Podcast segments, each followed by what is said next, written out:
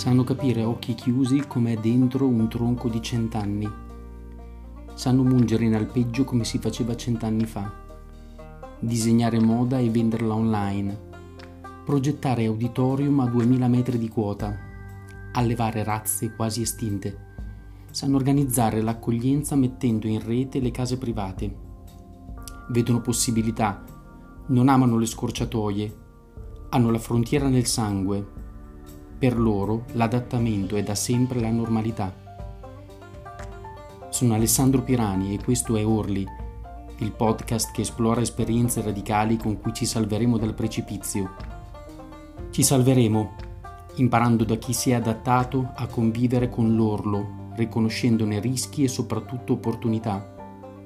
Andremo alla ricerca di imprese eroiche sparse per l'Italia, indagandone i segreti e connettendoli in una mappa.